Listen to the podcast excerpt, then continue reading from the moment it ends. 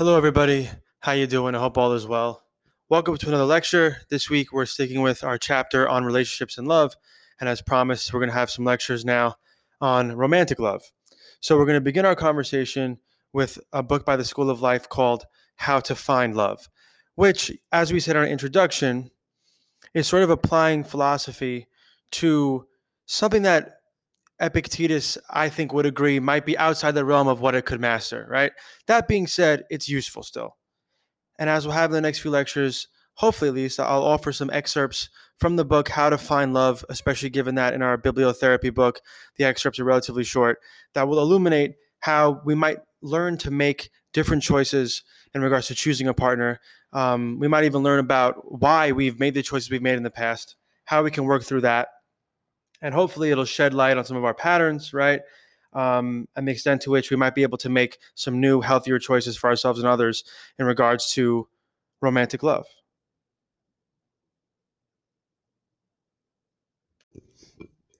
The first part of this conversation in the book provides somewhat of a historical background on why we might be viewing love the way we do. And what's essential to this is to understand, and this is a, a little bit my perspective, what we're searching for maybe is a healthier balance between what the school of life refers to as instinct and reason. All right, so we're not here necessarily discussing the elimination of instinct or emotion or what we might typically associate in our contemporary understanding of what a loving relationship is. We're not trying to eliminate that. I think we're trying more so to control it, to understand it, such that it's healthy for us and our significant other. So, with that in mind, I want to read a little bit here about this historical background because I do think it's pretty interesting. So, the School of Life shares with us In the middle of the 18th century in Europe, a revolution of ideas began that has now spread around the world, a movement known to us today as Romanticism. Romanticism declared that the only real foundation for a relationship was an intense bond of love. All practical considerations that had in the past influenced matchmaking were deemed either negligible or irrelevant. The marriage of reason gave way to the marriage of feeling. We were now left to choose our own partners without reference to the wishes of anyone else, be it family or society. The ideal lover was to be found by instinct, not by reason. The idea of following an instinct took on an enormous role in the story of love. Far from being a passing folly, the feeling of being in love was now interpreted as a supremely reliable guide to half a century or more of conjugal happiness. The arrival of this feeling was understood to be a little mysterious. One couldn't predict it, justify it, or wish it to occur at will.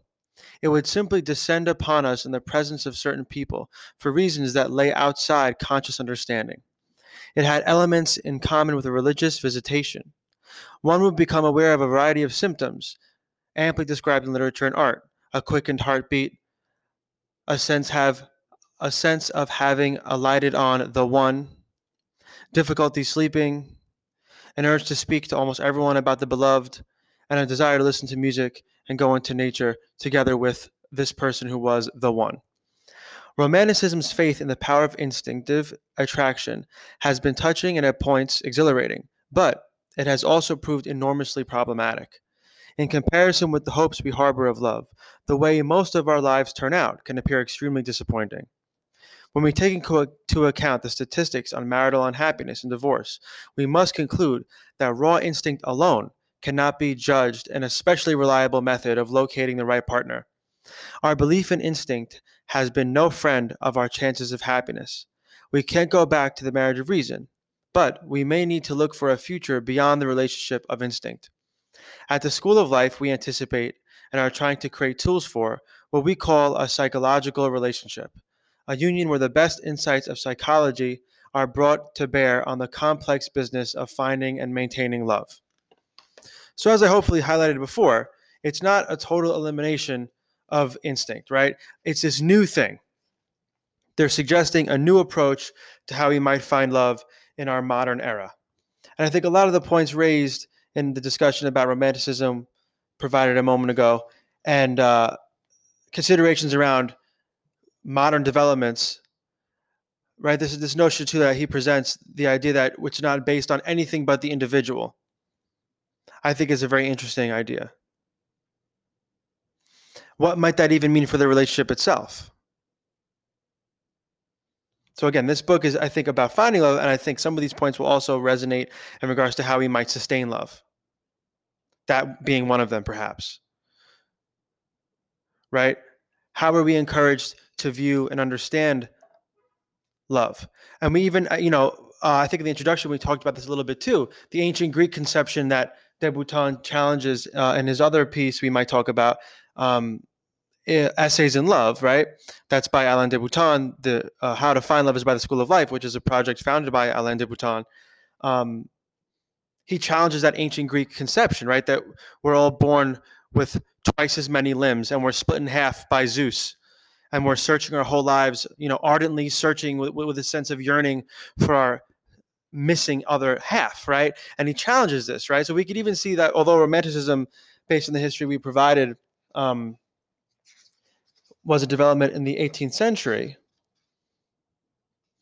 there were, I think, earlier, or let's say even earlier notions that were similar to this, right? When we think about Aphrodite, right? When we think about you know the gods getting involved in, in life, you know, on Earth. When we think about something like um, Cupid, right, shooting you with an arrow. Literally, the arrow descends from the sky. So there's really interesting sort of cultural, as he remarks upon, right, uh, norms, tropes, um, anecdotes even that inform the way we look at love, or at least let's say um, love based on instinct. Right. And he's not, once again, I don't think he's at all implying that that is an entirely horrible thing, but he wants us to, to apply some psychology. And I'm also adding, I think, and he would agree, some philosophy as well.